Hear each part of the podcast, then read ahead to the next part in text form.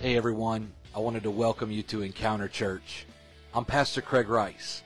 Thank you for joining us today. I hope this message inspires you, encourages you, and transforms you. It's going to be a great time. Luke chapter 2 and verse 49 through 50 has been our series uh, text where we've been going from. And uh, we've titled this series Family Business uh, because the business that we're a part of is not our business, it's God's business. Um, and today I feel is going to be a very monumental uh, message, talk, sermon, whatever you want to call it. Um, but what's about to be delivered today is going to be very monumental to your walk. And I believe that this year is going to be a breakout year for some of you. All right, everybody besides Pastor Jesse. Uh, I believe this is going to be a breakout year for some of you. Um, in, in the very fact that we have worked through this understanding of until now. Until now, you've had adversity. Until now, you've had sickness. Until now, you've had uh, issues. Until now. And God wants to do something until now in your life this year. And so I want to I want to work through this. Last week we worked on revising your resistance, learning that resistance is not a bad thing, it's strength training. It's getting you strong for the race ahead of you. Uh, and today I want to talk about just basically a question how do I reset my default? How do I reset my default? Uh, Luke chapter 2, verse 49 in the New King James, and it says, And he said to them, Why did you seek me? Did you not know that I must be about my Father's business? But they did not understand the statement which he spoke to them.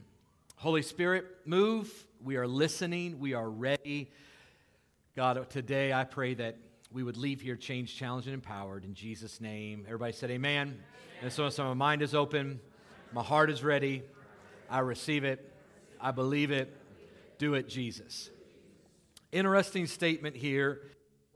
Jesus, he is in the temple as a young man. His mom uh, earthly mom and dad are on their way to find him. He's escaped, he's ran away. Their minds are wondering what has happened to him. And they find him in the temple, and he asks them the question Why did you seek me? And I just, I just wonder, beginning of 2024, may I ask the question, why are you seeking him this year? Why, why are you seeking him? Are you seeking him? And why are you seeking him? And Jesus was like, You know that I must be about my Father's business. How many's had a, a device, electronic device, that you've had to reset? Yeah. Some of you got it for Christmas and you're trying to transfer over from one to the other. Uh, and you've known that if you if you take your device and you transfer it over, it gives you the options, right? When you turn on, at least on uh, God's gift to mankind, Apple, it shows you. Pray for all the rest of you. Um, it shows you on there. Do you want to transfer? from this device to this device remaining the same? Or do you want to set this up as a brand new device? None of us ever want to set it up as a new device because then we lose all of our old apps, we lose all of uh, uh, the stuff, and so we want to we want to transfer it over. The problem is, is when you transfer from the old device to the new device, you get the same settings that was on the old now on the new. And some of us are carrying old default settings into new seasons. We have these fixed mindsets of how it always has been or how it always will be. And God's like, I'm going to give you a new season. But if we're not careful, then we drag in the old default settings into new seasons. I believe that God this year wants to reset your defaults for the season that He has. Don't transfer old data into new seasons. Don't transfer, transfer old habits and old mindsets and, and old feelings into new seasons. So let me ask the question what is your default setting right now? What is the thing you instantly go into? What is the first thing that you you default to? See, it's either going to be a default or design, but I believe today you can design your default. And I want to help reset your default. You ready to go with me this morning? The first of the year, every year, Andrew and I go away and we, we write down our goals. And we take this from the book of Habakkuk, which says, write down the vision, make it plain, and run with it. And so we've taken that very literally, that we will take and we will write down our vision, our dreams, our goals. We'll pray about it. Last year, we had like 95% of everything we wrote down on there come to pass. One or two things didn't come to pass, like we didn't get a new dog, and that was a blessing from God. That was a dumb goal. I didn't write it. My wife did. She's not even in the room today. My kids are like, We're getting a dog. We're doing it. I'm like, Well, no. All right. And so we write it down, we make it clear. I would encourage some of you this year don't have don't give mental assent to what you think God is going to do or what you want God to accomplish. Would you take some time this year and start writing down? Write down in your categories. This is what I believe in God for my marriage. This is what I'm believing God for my family. This is what I'm believing God for my career and for my job and for myself. Would you take some time and start writing it? Why? Because you're going to reset your default. Some of us just give mental assent. This is what I would like to accomplish. But a year goes by, two years goes by, and you look back and go, I really wish I had done this. The reason why you didn't do that is because it was just a thought, it didn't become a part of your heart. It, the default setting was it's too hard, it's too long, it's too much work, I'm too scared. Write down the vision. Write down what God has given you. Our target here, see, if you don't have a target, you're going to miss it every time because you don't know what you're aiming at. And so I sat down with our team at the beginning of this year and I said, What's the target? I drew a big circle and a bullseye and all. I said, What's our target? And we boiled down, we eliminated things, we added things, we were focusing, hyper focusing on what our target is. And I said, Let's throw it on the wall. What is our target? Until all of Rathdrum and beyond knows Jesus. Now, how do we get there? That's the question. Because if we revert to our default settings, then all we're going to get is what we've received until now. We want revival, Pastor. We want to see people saved. We want, but if all we are doing is the same thing we did last year, then all we're going to get is what we've already got. So we have to change. We have to move. We have to do something different. We have to change our default setting. And I believe that this year is not just for uh, a church to get hyped up or amped up. I don't believe that this is a place where you can just hear a good thought and, and walk, walk away, because there's plenty of places that you can go and do that today. But this is not just a church, this is a movement. And my job and my goal is not just to preach a good message, but my job is to deliver the heart of God. And I believe the heart of God for our church is that He would mobilize each and every one of us to be warriors in the kingdom every day. God is not looking for weekend warriors on a Sunday, He's looking for soldiers that will usher in His presence every day of the week. My, my job, my job is to help perfect the saints. My job is to teach and to train and equip. I'm giving you tools week after week from the heart of God. My job is not to tickle your ears. My, t- my job is not to give you fluff. My job is to mobilize and empower to advance the kingdom of God, to advance light in dark places, to advance hope in hopeless situations. My job today is to empower you, to equip you to do the family business. We owe this region an encounter with God. We owe this region an encounter with God. But how are we going to do it if we remain with our old default settings? Matthew 11 and 12 says, and from the time John the Baptist began preaching until now, someone say, until now. Until now, the kingdom of heaven has been forcefully advancing, and violent people are attacking it. Doesn't that sound like 2020? Everything? And violent people are attacking it. Violent people are attacking it. I heard of a pastor who's getting 18 criminal charges uh, against him in Ohio because during the cold snap a couple weeks ago, he allowed 18 homeless people to sleep in the church, and it was not zoned correctly for residential. And the city that he's in is now charging him with 18 criminal counts. I'm telling you, this is America. This is where we're going. And if we're not careful, we will allow the violent to take a, a, a weak church. But Jesus said, until now, we've been advancing, and you have a decision to keep advancing or to fall back. And I want to talk to a church in 2024.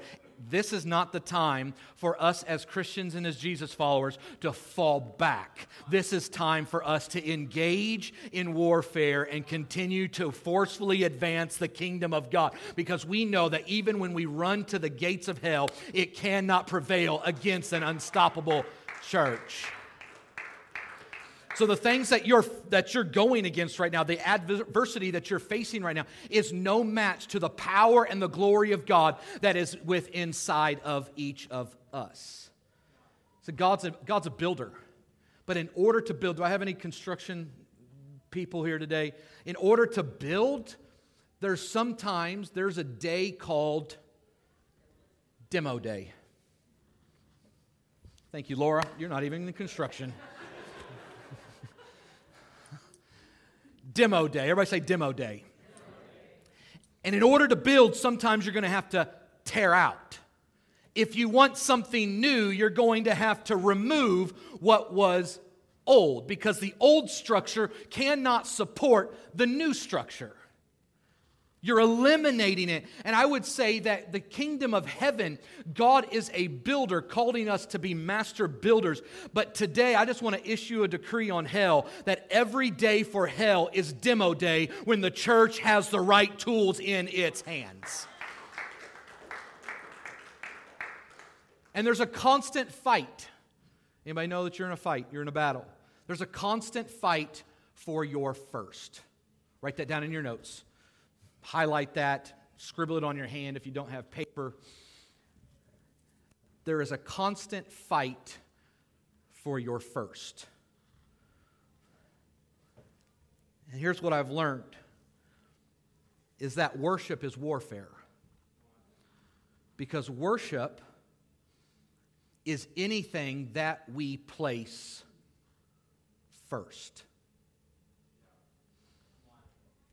Worship is not your favorite song. Worship is not only corporate. Worship is not when you feel the goosebumps. It's not when, when, when, when, when, when you do all this. Worship is much deeper. Worship is a lifestyle. And worship is whatever you place first. So if you don't have what is first aligned, then you're going to be worshiping things other than who should be first. So I ask the question why are you seeking Jesus? Are you seeking him to be your sugar daddy? Are you seeking him just so he can provide your needs? Are you seeking him just so he's your 911 call when you need an emergency? Are you seeking him just because that's what you've always done as, as a family? Are you seeking him because you don't know anything else? Why are you seeking him today? May I present today that we seek him so that we can learn about him, so that we know what his business is about. Because you're never going to know what his business is if you are not in proximity with him. There's a fight for your worship. There's a war for your worship, and worship is warfare. And I was praying the last couple weeks. I said, God, how, how can we mobilize a church? How can we, if we owe this region a, a, an encounter with God, how do we do it? How do we get there? Like what, what's the holdup? What's the, what's the blockades? What's the dam that's been built up? I, I know that heaven is wanting to release, and I, I know that God waits on his church to actually usher it in. So, so God, what is the holdup? And the Holy Spirit said, Remember Jehu. Anybody, anybody know who Jehu is in the Bible? A few hands. Jehu.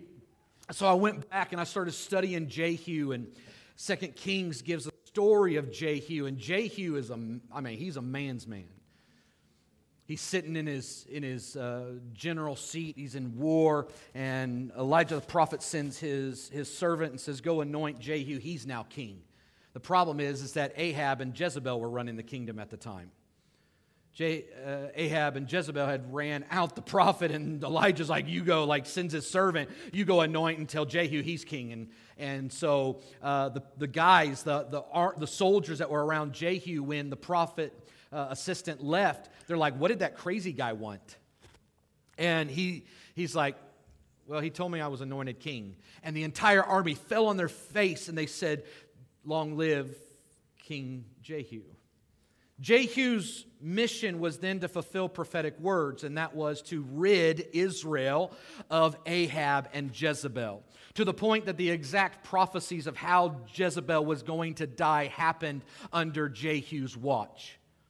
And Jehu was on a mission to forcefully advance God's kingdom by eradicating all of Baal worship in Israel. So 2 Kings chapter 10 it says as soon as Jehu had finished sacrificing the burnt offering, What's the setting of this scripture? Well, the setting is, is that he got all the prophets of Baal and he said, Hey, we're going to worship together. I want you to go into the temple. I want all of you guys to wear the same robes, and I'm going to worship with you. The, the, I'm going to worship Baal with you. We're going to have this, this great time. I'm on your side. I know Ahab and Jezebel's done, but we're going to continue worshiping Baal. And he brings them all together, and then he commands his guards and officers, Go in and kill them all. Don't let a single one escape. So they killed them all with their swords, and the guards and officers dragged their bodies outside. Then Jehu's men went into the innermost fortress of the temple of Baal. They dragged out the sacred pillar used in the worship of Baal and burnt it. They smashed the sacred pillar and wrecked the temple of Baal, converting it into a public toilet as it remains to this day. Hoorah! Let's go. In this way, Jehu destroyed every trace of Baal worship with from Israel. And verse 29 is devastating. He did not, however, destroy the gold calves in Bethel and Dan with which Jeroboam, son of Nebat, had caused Israel to sin. And I'm like, you went. And the Holy Spirit's like, remember Jehu.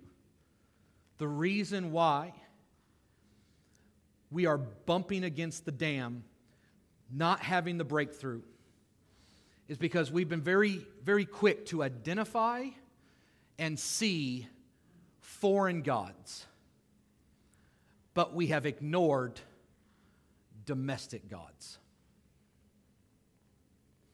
Scholars have said that about this scripture that Jehu knew Jezebel and Ahab and the prophets of Baal were worshiping a foreign God. But Jehu did not have the courage to destroy the domestic gods that Israel had built for themselves. And some of us are stuck behind the breakthrough because we have been unable to reset our default setting from the domestic gods that we have built ourselves. Anything that we give first attention to becomes a monument of worship to us. I saw a, a reel the other day of a guy, and he says, What if we treated our Bible like we treated our cell phones? And the guy rolls over as he wakes up, grabs his Bible, and that's the first thing he reads. He goes to the bathroom, he sits on the toilet, and he reads his Bible. He gets in the car and he looks over as the stoplight is red, and he grabs his Bible and reads. He's in between clients at work on the phone, and he grabs his Bible to read. Anything that you give first attention to has become a domesticated God. I think it's easy to see where Jezebel is, and I think it's easy to see where Ahab is. And I think that we can worship until those things are gone, and we should. And we should be able to pray and prophesy and, and speak words of life, and we should be able to see that and tear Jezebel down. However, maybe the reason why we are stuck behind the breakthrough and behind the dam is because we have erected altars of worship to domesticated gods instead of our one true living God. What's your default when you get into a situation that seems impossible? Is your default setting fear or is your default setting it, it, what, what happens when you get into a situation where it seems like next to impossible? Is your default setting wor- worry or is your default setting worship? Where is your default setting? You, are you filled with anxiety when things begin to start not going the way you thought? Or are you filled with anticipation for what God can do through this moment? Are you filled when financial struggles come on in your life? Are you filled with, with, with fear and, and, and, and, and, and anxiety and worry and, and frustration? Or are you filled with the idea that God still has all this in control? When you're battling a sickness or a disease, is your default, oh God, I'm not going to recover from this, and I don't know if the doctors can do anything about this? Or is your first response and your default, I'm going to pray about this until God, the author and finisher of my faith, heals me? What's our default setting? When someone says, I need prayer, is our default setting, I'll pray about it and we walk away? Or is our default setting set in the name of Jesus, right now, I believe that everything that's on this person can go away? What's our default setting? Is our default setting going and erecting domesticated gods to fear and confusion and doubt and heartache? Or is our altars set up to a living God who will always rescue, always save, and always answer? I'm standing on this stage today on answered prayer after answered prayer after answered prayer. I know with a, without a shadow of a doubt that He hears me and He answers, and that's why I trust Him. Can we put our hands together and give Him praise in this house this morning? If if the glory of this temple is going to be greater than the glory of the former temple, then you and I must go in and tear down every altar that is against our God. There's one altar, and that altar belongs to Him. He deserves our first. So, what did Jehu do? The right things Jehu did. Number one is he learned how to make room. Someone say, make room. You got to clear the room. You got to clear the space. You want to reset your default today? You got to learn how to clear the room. What room am I talking about? I'm talking about your mind and your heart. The rooms that harbor things, the rooms that hold on to things. You got to clear the room. It's demo day for hell when you start thinking different. It's demo day for hell when you start believing different. It's demo day for hell when you start changing your default to what you believe about people, what you believe about yourself, what you believe about your future. It's demo day for hell when you start putting God in his rightful place, which is first and foremost make room. Jehu went in and he cleaned out, he, he made room, he killed all the prophets of Baal. And I think that we get Christianity wrong so many times because we believe that when I find Jesus, Jesus changes my life. We've left a sacred cow in Dan and Bethel because we've put all of the work on Jesus to change our life. But that's not entirely true. When you find Jesus, he changes you so you have the power to change your life. Let that settle in for a moment. His mission is to change you. You still have the free will to change the choices that determine the life that you live. So don't you dare blame your bad choices on a great God. Why am I always broke? Because you always go to Starbucks. God did this to me. No, He did. Like, God, my car broke down. It's because you didn't change your oil in the last 40,000 miles. That's not God's problem, that's your problem. Right? Let him change you. You change your life. He came to give you life and life more abundantly. But it begins with your choices to receive the abundance of life that he has for you. You make room. And this is what I've learned with this, with this concept no one can worship for you. People can pray for you, but no one can worship for you. You can't ever say, hey, Pastor Jesse, uh, will you just go to church for me? I'm not feeling good today. Will you just worship for me? What kind of garbage is this? But I can say, hey, will you pray for me? I need prayer.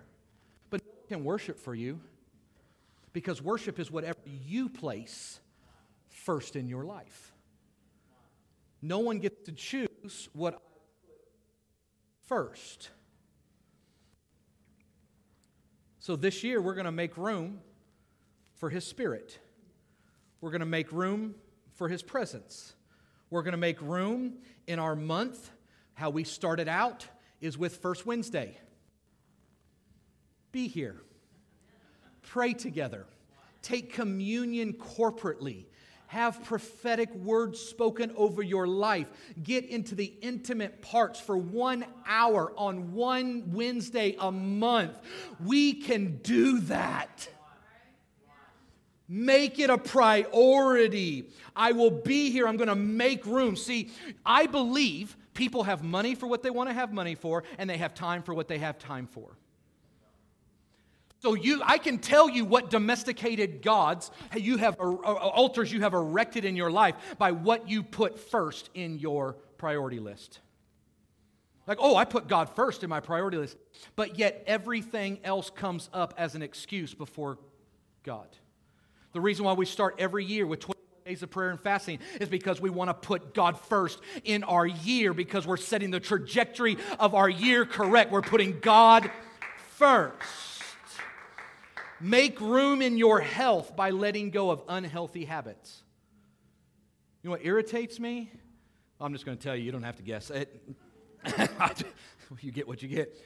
Is individuals that, that are sick because they have made unhealthy choices, and therefore, because of their unhealthy choices, they can't make it to the house of God because they have allowed their health to take a seat. And what we don't realize as Christians is that your health and your spirituality matter to God. I, I, I don't know, a bag of Doritos is not worth my salvation. All right, I'll jump off of it. We got to make room in our soul by eliminating what you don't need. Take some inventory. Soul, what do you, what do you not need? Make room in your schedule to be interruptible. Make room in your schedule. Like, God, you can interrupt this. Make room for guests in your home with radical hospitality. Make room in your e groups for double the amount of people you currently have. Make room in your finances with margin for generosity. Make room. Everybody say, make room. All right, here's five ways to make room. We're going to go into the into the temple of Baal and we're going to start ridding some things. See, here's what's interesting to me is the pillar that they took out, they smashed was a representation of the presence of Baal. It was a representation of the presence of Baal. And in order for us to get rid of Baal, we must get rid of his presence. We have to get rid of his presence. How do we do that? We replace it with the best presence, the only presence, the presence that saves, that uh, revives, that restores. And so we've got to make room. We've got to clear out the presence of other things so that we can allow the presence of God to take precedent in this temple. Number one, write this down, take a picture. Number one, we give God the first of our day. Give God the first of your day. Here we practice the first 15. 15 minutes. 15 minutes is shorter than some of your workouts. 15 minutes should be where you work out. Okay, that's another. All right. 15 minutes. We start with five minutes of His Word, five minutes of worship, and five minutes of prayer. First 15, 5, 5, 5. It's the first 15. We number 2 is we give God the first of our week with consistent church attendance. Maybe you make church once a week. Would you just try having a 4-week streak and see what God will do when you engage in supportive spiritual community? Come on, if you can go to a job you hate 5 days a week, you can go to church an hour and 25 minutes on a Sunday morning. You give God the first of your week. This is why we do Sunday. Sunday is the first of the week. It's Resurrection Day, celebrating of Jesus. It's, it's all these things. Would you give God, would you make a commitment? I'm going to give God the first of my day. I'm going to give God the first of my week. You watch what a difference it'll make in your kids, your grandkids. You watch what a difference it'll make in your job. Monday suddenly doesn't seem so Garfield anymore. Monday now is enjoyable because now I'm not just listening to a word on Sunday, but now I'm using the word on Monday. You watch what happens when you start using the word at work. Now work becomes exciting because now I'm impacting lives. What I get on Sunday, now I'm actually taking it in on Monday and Tuesday and Wednesday and Thursday and Friday. And the boss that I really don't like now can get saved. And the, and the problems that I'm facing at work, now God can work out. And the things I didn't think were going to happen now are suddenly happening. Why? Because I'm beginning my week with Jesus. Why are you seeking Him? Why are you seeking Him? We engage in supportive spiritual community. Number three is we give God the first praise by cultivating a grateful heart. What's your default? Many of our defaults, I know, I know, I'm not going to look anybody in the eye. I'm going to close my eyes. Jesus, help us. Many of us, our default setting is complaining. That's the first thing we do. We complain about the weather. We complain about our jobs. We complain about our days. We complain. Someone's like, hey, how'd your day go? Oh, it was long and busy. Yeah, that's a day. I had a horrible day. Why? Someone critiqued my work. That's called work. But my question isn't, how is your day? My question is changing. So go ahead and call Pastor during the week. I'm going to change my questions to you. I'm not going to ask you, how's your day? I'm going to ask you, what are you doing about the Father's business today? What did you do with the Father's business today? I don't need to know how your boss chewed you out, but what did you do when your boss chewed you out? Were you about the Father's business? Were you able to show love and grace to a person who did not have love and grace? Because I'll tell you right now, the moment you show love and grace to an individual that is spewing hatred, you can change and you can stop the spirit of Baal in that moment and reduce it because the presence of God is greater than that spirit. You just watch. You just watch what happens when you start allowing the first thing out of your mouth to be praise with a grateful heart instead of complaining. You watch, I'm just going to be I'm just going to be bold enough to say this. You watch the sickness that you've been facing start falling away when you start giving God thanks for the good that you have in your life. Because the Bible says this is the will of God for you that you would give thanks in all things. In all things. There's some things you don't give thanks for because it's not a good thing. But you give thanks in all things. Because in all things, there is something that God is doing. And what we're doing is we're erecting altars to Baal and allowing His presence to take root. And today, it's demo day for hell. And we're going to cultivate a heart of gratitude and gratefulness and say, uh uh this is where God resides. This is where God blesses. Number four, we give God the first of our income through our tithe and offering. Through our tithe and offering. It's, see, this is one of those domesticated gods. What's interesting to me is where the gold calves were left. Second Kings says they were left in Dan and it was left in Bethel. Now, I could go into the geography of all of it, but I'm not going to. I want to take us back because we're talking about giving God the first of your income through tithes and offerings. I want to go back to when Bethel began through a man named Jacob who had a dream laid on a rock. I preached it last week. Heaven comes down and he wakes up and he says, Surely the Lord was here and I knew it not. And as he gets up, he says, I'm going to call this place Bethel, for this is the house of God. Haggai, who what we've been reading through this beginning of this year, Haggai says, like, like you're out building your houses and your wealth, but you've left my house in ruins. The only house that needs to be in ruins, the only place that needs to be turned into a public toilet, is where Baal used to exist. The house of God should be beautiful, it should be elevated, it should be appealing, it should be a place of glory, it should be a place of transformation power. And if we go back to how the house of God was built, and this is what's so interesting to me, Pastor Jesse, is that they left a golden calf in Bethel, but Bethel was not like this in the beginning. Bethel was a place where God met, and this is what Jacob says after he calls it Bethel in, in Genesis 28. Jacob made this vow. Someone say, Jacob made this vow. It's, in, it's key this morning. If God will indeed be with me, sounds good, right? And protect me on this journey, if He will provide me with food and clothing, am I talking to somebody today? And if I return safely to my father's home, then the Lord will certainly be my God. And this memorial pillar I have set up will become a place for worshiping God. And I will present to God a tenth of everything He gives me.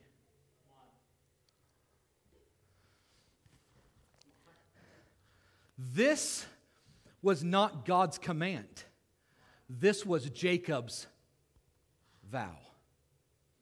In Genesis, God said, I want the first. I want that spotless lamb. I want the first. But now Jacob says, I'm going to make a vow that I'm going to give you a tenth of what I own. So the very the 10th, the first thing, the 10th of this is not God's command. It was mankind's vow of what we will give to God. And I was wrecked when I started reading and understanding this because Israel erected domesticated altars of their own gold and silver and jewelry to a God that would never provide for them. They gave their first, more than their tenth, to erect golden calves in a place where a man made a vow this will be the house of God. I will worship here and I will give a tenth of everything I own. If we're not careful, we will bow our knees to the gold and silver that we receive on a paper check or an electronic transfer and will forget that it's God who has provided for you, who has saved you, who has blessed you, who's given you the food on your table, the clothes on your back. He's given you the houses, He's given you the cars cars. He's blessed you with abundance. It is for me to say, This is Bethel, the house of God, and I'm going to give him a tenth, the first of everything. I refuse to allow the golden calves to remain in Bethel when I have a God who is greater and exceeding abundantly above all that we can ask, think, or imagine. This is the God I want to give to. I'm giving too much to other things. I mean, we've got Sirius XM subscriptions that we never listen to. We've got Apple Music subscriptions we never listen to, Spotify ad free stuff we never listen to. Am I talking to someone today? We're paying fees to Baal while the house of God sits as a dump. Because we've gotten caught up in the domesticated altar instead of ridding the entirety of all foreign and domestic worship. Number five, how am I going to make room? How do I reset my default? I'm going to give God the first of my gifting by serving others. The biggest threat to hell this morning is unity. Everybody say unity. Unity, unity is not conformity, Religion makes you look like everyone else, Christianity makes you look like Jesus. We're about unity. And a united church with a united mission, we must be united around what is first. Someone say first. It's our default. Default happens when we don't design with intentionality what we are going to do. And I think nothing irritates really the enemy more than a believer who confesses and lives with a healthy understanding and revelation of Christ's resurrection power. If we as Jesus followers, lived with a healthy understanding that this is a resurrected Christ that we serve. Death could not stop him, nails couldn't hold him, a Roman Empire couldn't shut him up. If we understood the resurrecting power of Jesus, we would be unstoppable.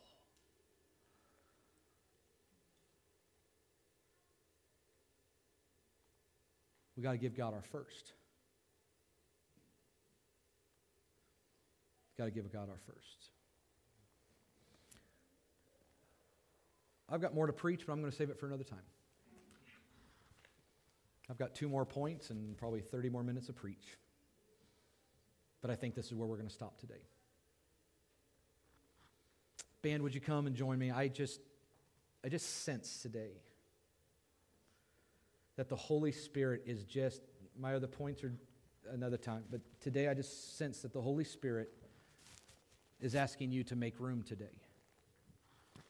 Would you not, would you not get stuck with a Jehu spirit today and say, I've won victories over addiction, and I've won victories over pornography, and I've won victories over alcoholism, and I've won victories over, over you know, uh, abuse, and I've won victories over a, a victim mentality. I've won victories over Jezebel and Ahab. Those are all great. But what about the domesticated altars that you need victory over today?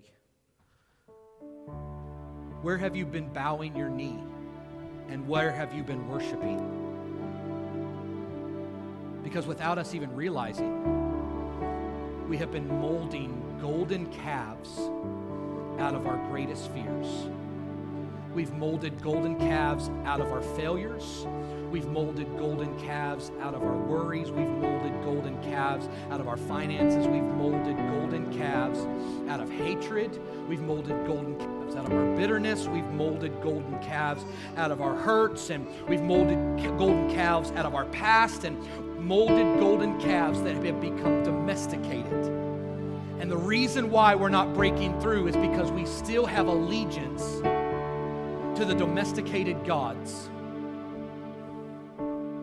We still are bowing our knee at altars that have no power. We've given the God of the altar power. We've given him that. Baal, Baal was the spirit of the air. And the Bible says you have power over that as a believer. Like the presence of Baal is nothing compared to the presence of a great God. A resurrected Jesus took care of death, hell, and the grave. He, he nailed sin to a cross. Like there is nothing in this world, there's nothing in spirituality and powers that can stop the resurrecting power of God. But if we aren't careful, we will keep our knee bowed to our hurts and our failures and our financial struggles, and we'll keep our knee bowed to, to, to the worries and the, the, the, the animosities. And, and here we are worshiping. We're like, God, do something for me. And He's like, You're bowing your knee to the wrong God. What are you putting first? That's where you're worshiping. Partners, would you come?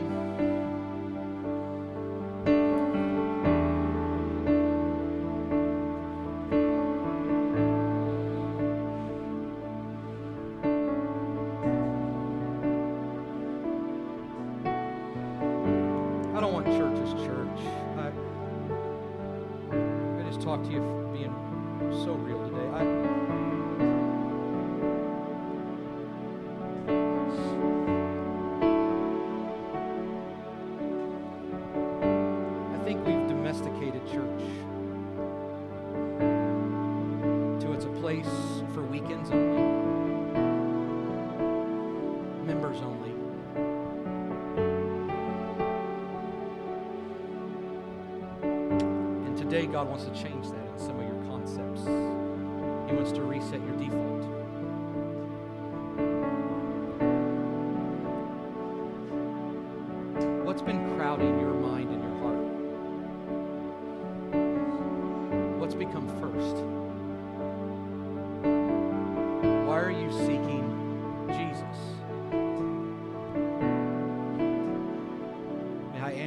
question today? I seek him because I want him to be first. And when he's first, I get a part of his business. And maybe the reason why we're seeing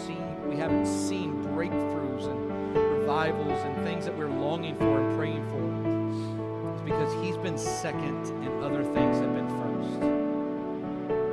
Maybe the family business has turned more into complaining. The family business, he's given you power over demons and darkness. He's given you power over sickness. He's given you power over fear. And he's given you power. If he gave you power over the Jezebels and Ahab in your life, he has sure given you power over the altars in Dan and Bethel today. May we restore Bethel to its rightful glory today. That's my prayer. Restore, O oh God, the glory of Bethel in a greater way today. May this be a place where you meet with us and we with you, and we leave here changed and powered so that the world around us will find you until all of Rathdrum and beyond knows Jesus today. Empower us with your business. Thank you so much for joining us today. I want to encourage you to take the message you just heard and allow Jesus to transform your soul. We pray that you have an amazing week. Thanks again for being a part of the Encounter Church family. God bless you.